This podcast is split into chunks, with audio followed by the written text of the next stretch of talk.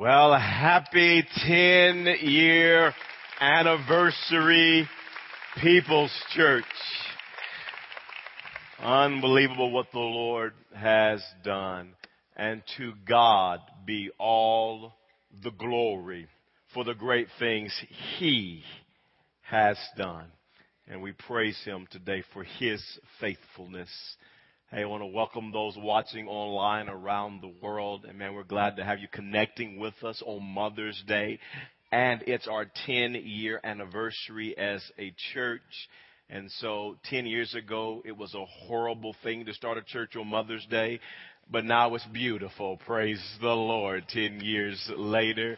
And so glad to have you connecting with us. And our Midwest City campus. We're pumped up about what the Lord is doing there. If you're new with us today, we are one church in two locations in our Midwest City campus running 11, 1200 people over there in Midwest City. People coming to Christ every week and just celebrating God's goodness over there at Midwest City. And to all the moms, once again, happy Mother's Day. We truly wouldn't be here if it wasn't for you.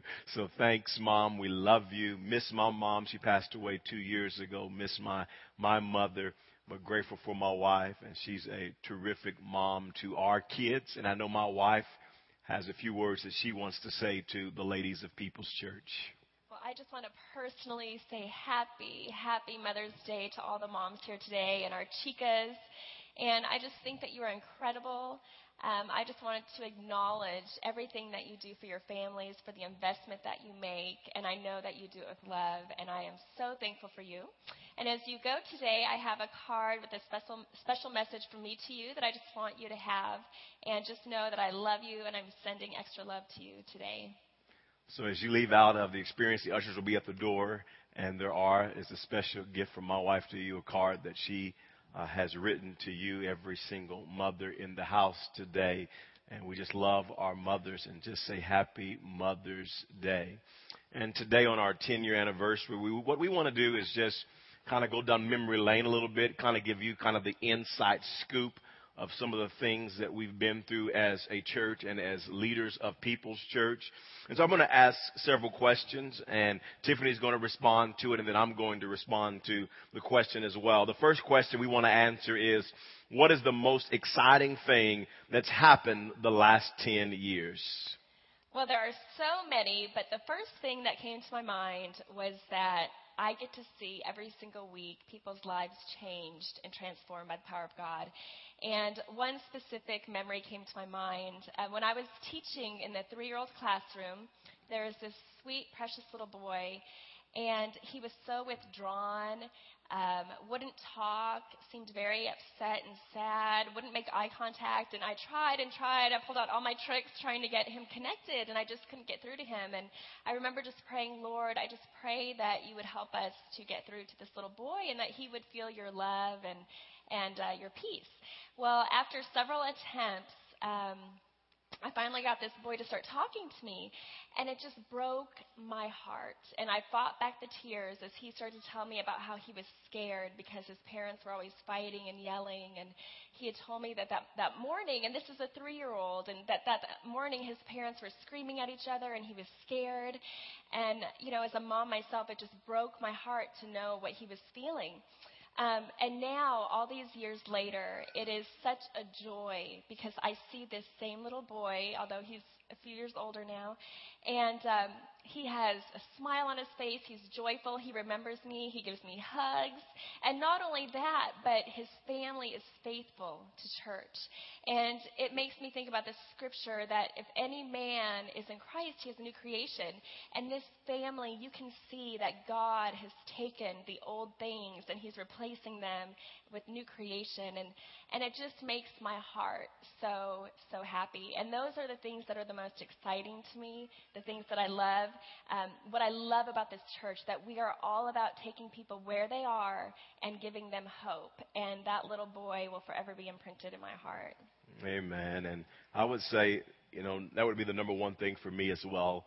Uh, I'm not going to talk a lot about that because my wife just did, but no doubt about it, the number one thing that is the most exciting thing to me over the last 10 years has been life change. And there have been hundreds, literally thousands of stories of lives that have been changed. And I can just tell so many stories from marriages to addictions to trapped in sin to lost. I mean, just that God has stepped in and I am convinced, I was convinced before I started this church and I'm more, even more thoroughly convinced that Jesus still changes lives. And so it excites me watching transformation and seeing the Lord change lives. But I would say probably the second most exciting thing to me over the last 10 years was buying the 50 acres here on Britton Road and building our first building. It was a huge uh, momentum for the church. It was very pivotal for, for my leadership, and I'm going to talk a little bit more about that on the second question, but very pivotal for my, for my leadership. It kind of made us like, we're a real church. You know, we were leaving the movie theaters and we moved into our first building and, oh, they're a real church. You know, they're going to make it. You know what I mean? It was one of those kind of moments. And for, for us as, as a church, a huge moment of, of, of faith and just so exciting. And how many of you remember this? Some of you were here during that season from the transition from the theater to this first facility. It wasn't this facility you're in now. This is the second facility. It was our 17,500 square feet facility. How many of you remember I called a prayer meeting a week or so out? And when we got to that prayer meeting, I had you unbox the chairs, rip off the boxes, and help me set up chairs. How many of you remember that? How many of you remember that, huh? Yeah, some of you, some of you were here then. Yeah, yeah. That, that wasn't bait and switch. That was spiritual. Come on. Watch and pray. Work and pray. Glory to God. Work and pray. Hallelujah. That wasn't bait and switch. But you remember those days. Uh, how many of you remember this? Some of you were here. It was the Saturday night before grand opening Sunday. And we were behind schedule, but we already had marketed the church and we were opening up this brand new building from the theater days to our brand new church. And how many of you remember showing up that Saturday night us putting down carpet throughout the, anybody remember that? Anybody here putting down carpet and rolling it out? Yeah, some of you, some of you were here back then, man, putting down carpet. And I mean, we worked probably till 11, 12, 1 o'clock at night for the grand opening the next day. And it was just insane. All the work and the excitement of the church. And then we moved into our building. We started with, we were in two services at the AMC and we started a third service day one, which was a huge step of faith. So we started with three services day one in the new facility and we were jam packed. We had our first service over a thousand people, began running over a thousand people from that point forward. And, and how many of you remember the very next Sunday, we had a gravel parking lot. Anybody ever park in the gravel parking lot? Come on, lift your hands if you ever parked in the gravel parking lot. Oh yeah, there's a lot of gravelites in here. Gravelites. Yes, yes. Because we moved in, we ran out of parking day number one because I didn't have enough foresight on the first building to add enough parking. And so we had to add gravel parking lot. I mean, it was just a lot of exciting, exciting times. And I would say that was probably, besides life change, the most exciting season for me was moving to that very first building and we became a real church. Second question, second question is, what has been the toughest or most challenging thing over the past 10 years? Um, for me, the most challenging, tough season was when we had really small kids and we were involved in this fast paced, fast growing church. And I remember at that time it was um, 2006 and we had a three year old, a two year old, and an 11 month old. And all the moms in the house know what I mean when I say I was so exhausted. I was sleep deprived. Um, my kids were totally dependent on me for everything at that age. And I just remember feeling like I was giving everything I had, but I didn't have much you know, coming back to fuel me up again. And not only that, but we were also in a very busy season in the church. And, um, and not only was I exhausted, but Herbert was physically exhausted, emotionally exhausted. Um, he was just giving everything he had. And, you know, in fact, I remember during this season that we tried to maintain our normal schedule, um, our dates, our family dates, all of those things. And there were a couple nights, I remember being on a date with Herbert, and I would just think to myself, we should have just stayed home. Why did we even come? Because he was there in body, but his mind was like way, you know, way off. And I knew that he was thinking about church things. He was consumed. And I wasn't upset with him because I knew that he was carrying more than he could carry on his own. Um, and I just remember during that season, you know, there was so much stress and pressure and attacks and opposition with people thinking we weren't doing the right thing. And, you know, it was just, it was a lot to handle. And I went to the doctor for an appointment, and I remember telling her that I was experiencing some pain. And she started to question me about my life, about my family, my marriage, and are you going through a lot right now? And I'm like, no, it's great. I had deceived myself. No, everything's perfect.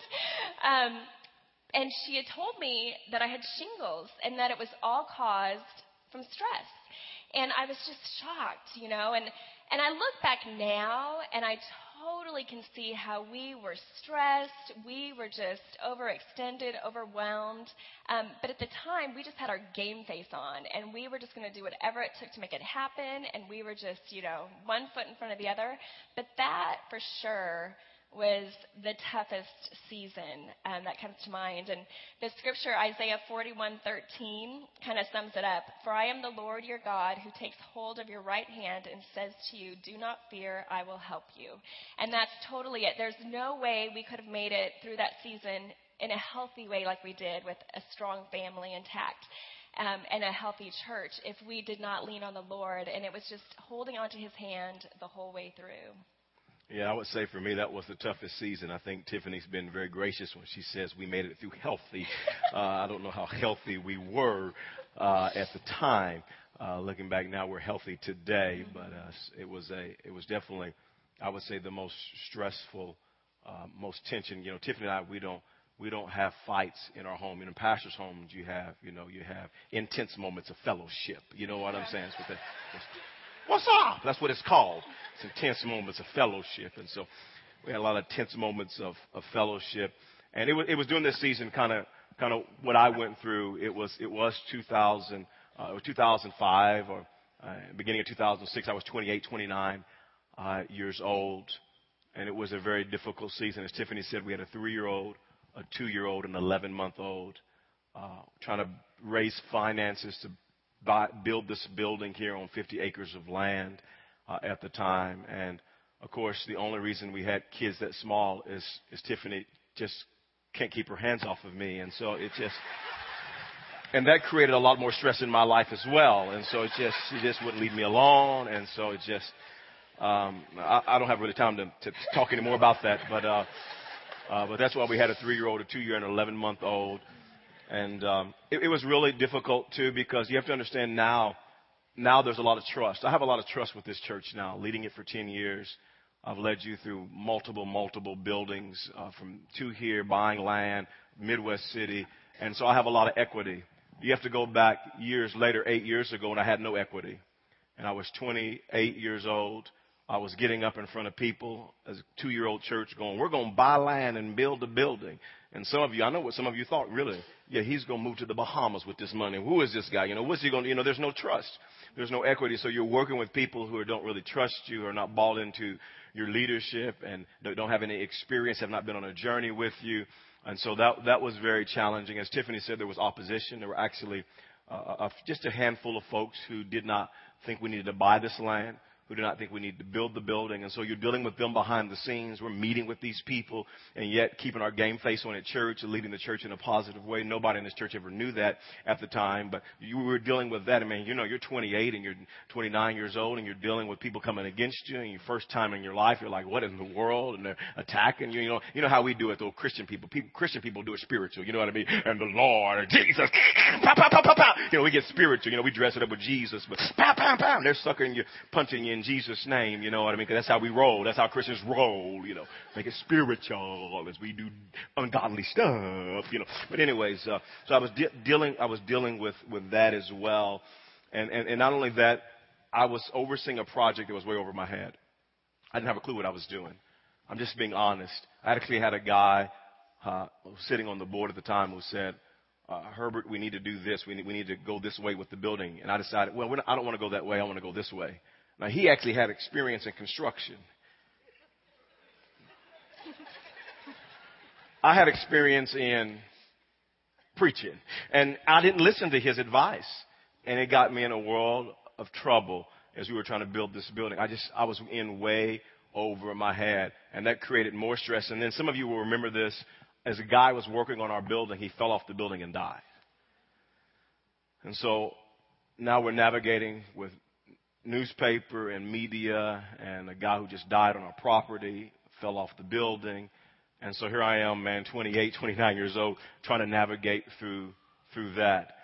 And it was just a tough season. I remember going to the doctor.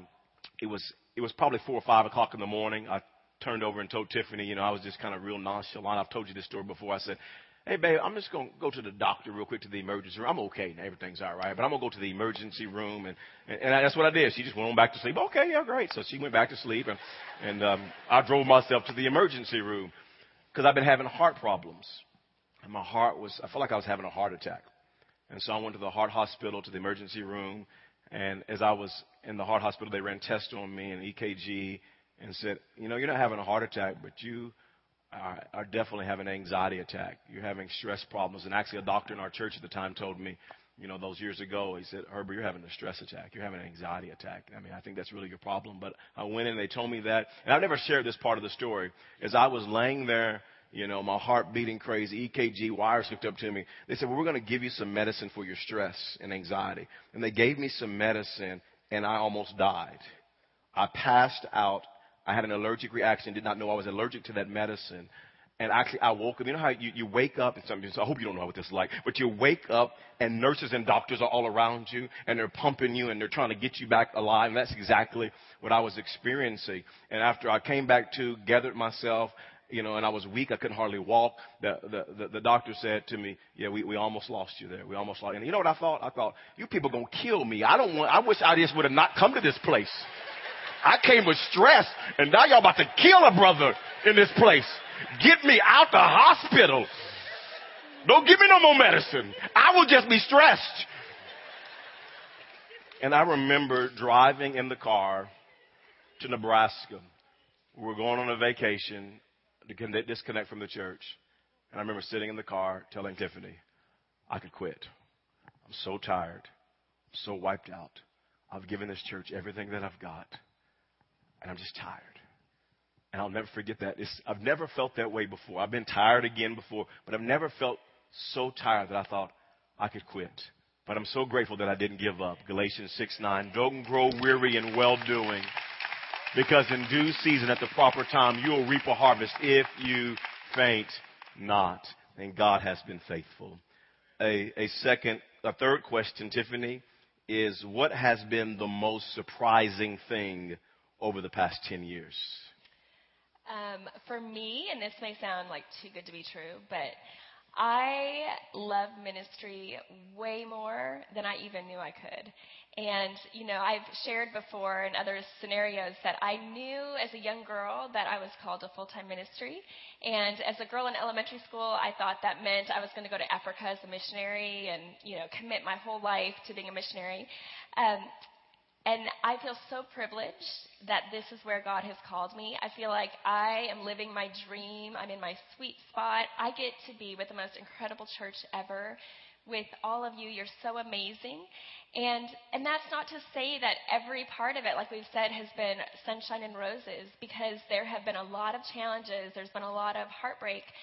But God has been so good through all of that. I feel like I've been on this like fast paced life growth track because I've learned so much about myself, about people, about how to be like Christ, um, how to respond as Christ would respond. And I just love this. I love ministry. I love being the pastor's wife of this incredible church. And I truly, truly would not want to do anything else. It's just the most fun to me and surprising? I say the most surprising thing for me is I give you a scripture and I'll kind of unpack kind of my surprise. It's 1 Peter 5 and 6 says, Humble yourselves, therefore, under God's mighty hand, that he may lift you up in due time. And the most surprising thing to me is the brokenness and the humbling process that God has put me through through starting a church. It's been a lot of broken moments and humbling moments. And uh, I started this church and I had pride in my heart. I didn't even know it was there. I had been a full time speaker evangelist and I had traveled the country at a young age and was speaking at camps and convention and churches. And you know, everywhere you go speak when you're when you're preaching out, you know, everybody tells you that is so awesome. That's the greatest sermon I've ever heard in my life. Wow, that's incredible preaching. And then, you know, when you start a church, you all don't tell me how awesome my sermons are. You come to me and tell me, let me tell you my problems. Let me tell you what I didn't like. You know, and so, I mean, it was just, it was a very breaking time for me because uh, I, I just really had to humble myself before the Lord because you know what? I thought I knew how to preach. and I didn't know how to preach. Because when I was an evangelist, I was a lot more hard and even critical and judgmental. And yet God had called us to reach people who were far from God. And I thought I was effective and knew what I was doing. And God had to humble me. And I, I, I had to learn how to preach again. I had to learn how to have compassion. Had to learn how to care for people and love for people right where they were and where they, where, where they are, no matter how they come. And so that was a very breaking, very breaking process for me to say, man, I've got, I, I'm not effective at what I'm doing. And I've got to actually change the way that I'm preaching and how I preach. And so it's very humbling. It was very humbling to realize that I don't know how to lead this church. I had never, I had never led a church before. I had never been a senior pastor before. I had never been on staff before at a church. I'm 26 years old. I didn't grow up in a pastor's home, and I'm starting this church. And I thought I knew what I was doing. And it didn't take me very long to figure out. I don't know what I'm doing. I, I can barely lead me good, let alone lead a church well. And so that was very humbling. I, I didn't know how to lead a staff. I, I, had, no idea how to lead. I mean, I had never led anything. And so, man, here I am, man, and poor Brian, he's trying to put up with me and trying to figure out, you know what I mean? Like, what in the world? This guy's crazy. You know what I mean? I didn't know, you know. Thank, thank you, Jesus. I was just crazy. But I, I, just, I didn't know. I, did, I just didn't know how to lead effectively. And so for me, I would say that the thing that has been the most surprising is the breaking in me and the humbling process and trying to build a building and raise finances and have no clue of what I was doing. And so uh, I can tell you this, boy, I'm, here's what I would say to you. Ten years later, when I talk to somebody, you know, when I was in my 20s and early 20s and mid 20s, I thought I knew what I was doing. And today I would tell you this. I am at the place that I don't know what I don't know. I'm very broken today. I talk to guys on the phone, pastors, and I'm honored to do it. Pastor, tell me what's working. Tell me how you grow a church. How have you grown this church? And I say, man, I don't know. I just tell them everything's working. So what do you mean? Is there a certain way that works? Oh, it all works. Hymns work if you want to sing hymns. Sing choruses if you want to sing choruses. Sing contemporary song. It all works. Have a choir if you want one. Wear robes if you want one. I don't. We're not going to do it, but you go ahead and do it. You know what I'm saying? I mean, do I don't know what to wear. I mean, just preach G. I just, you know, but back in the day, I would say, oh, let me tell you how to grow a church. I can tell you. Let me give you the four points. And I'm today, I'm a lot more broken, and I'm a lot more saying this. Boy, you better have Jesus. I need His touch. I need His anointing. I need His power. I'm so careful not to touch the glory because I know it's His hand. And I'm afraid for God to ever withdraw His hand off my life and off this church. And what would be the results of God's hand not on my life. And so the most surprising thing to me is I started off as a very arrogant 20 something year old pastor. And today I can tell you I'm very broken before my Heavenly Father. And I know how much I'm dependent on Him and His touch on my life.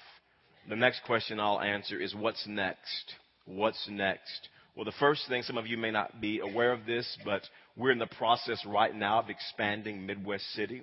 And we're knocking out the wall in Midwest City and expanding the auditorium from 400 seats to around 700 and 750 seats so that we can grow that campus to 2,000 plus people and continue to reach people with the gospel of Jesus Christ. And so that's coming down the pike. Matter of fact, the one year anniversary of our Midwest City campus opening will be the grand opening of the brand new facility, the brand new auditorium, and we'll have some new equipment in there. They'll go from having one middle screen to two side screens. Then there'll be one powered up middle screen where the screen will actually come down, and they'll get to see me larger than life at Midwest City when I'm teaching there. And so we're excited about that expansion. Uh, we're, getting, we're, we're praying and thinking through adding uh, some more services to reach more people with the good news of Jesus Christ at both campuses. So that's something we're praying about and processing uh, we're, we're, we're praying and processing the timing. It's not if, it's when, if the Lord tarries, when we're going to start more campuses. So we're looking into that. Matter of fact, I just want to say this to God be all the glory, but for all of you that, that did not think video teaching would work, nanny, nanny, boo boo, you were wrong. Amen. Just go over there and ask those 1,200 folks at Midwest City. It's working just great, and people are coming to Christ every single week. And listen, whether we like it or not, technology is here to stay. You don't have to like it, but I'm telling you, it's here to stay. And so we might as well leverage technology for the gospel. And so my, my I actually, I read the Bible every morning on my iPhone. I listen to Pandora music. I put my Marvin Sapp on, or my Hillsong United, or my Fred Hammond, or my Deluge, and I, I listen and I read the Bible on my. Can you believe that the Lord? You know, some of you going, the Lord rebuke you not opening up your scriptures, the paper Bible, and reading them. No, I use a phone technology. And technology is here, so why don't we redeem it and leverage it for the gospel's sake? And we're committed to leveraging whatever God puts in our hands for the gospel's sake. And so we're looking at opening more campuses. Can I, can I tell you, we're not done yet. It's not 10 years and now, whoo, let's take it easy. No, no, no, no, no, no. There's more people who need to know Jesus Christ as their Lord and Savior. They need to be saved. There's more people who need to grow in their faith and grow closer to Jesus Christ. And I'm reminded of, of what Peter says in 2 Peter chapter 3 and verse number 9. He says, The Lord is not slow in keeping His promise. He is patient with you, not wanting anyone to perish, but everyone. Come on, shout everyone God wants everyone to come to repentance. And until everyone in Oklahoma City is saved, we're not done. Until everyone in Oklahoma is saved, we're not done. Until everyone in the United States of America is saved, we're not done. Until everybody in our world is saved, we're not done. We're not done. Well, I don't want to be a part of a church like that. You're in the wrong church, baby, because we're not done. There are more people who need to know Jesus Christ as their Lord and Savior. And I'm not going to be a selfish pastor and make it all about me and make it all about you. I want you to grow, but it's still about them. And we got to reach them with the good news of Jesus Christ. And so we're not done. We're not done. This is the ground floor, and we're going forward from here.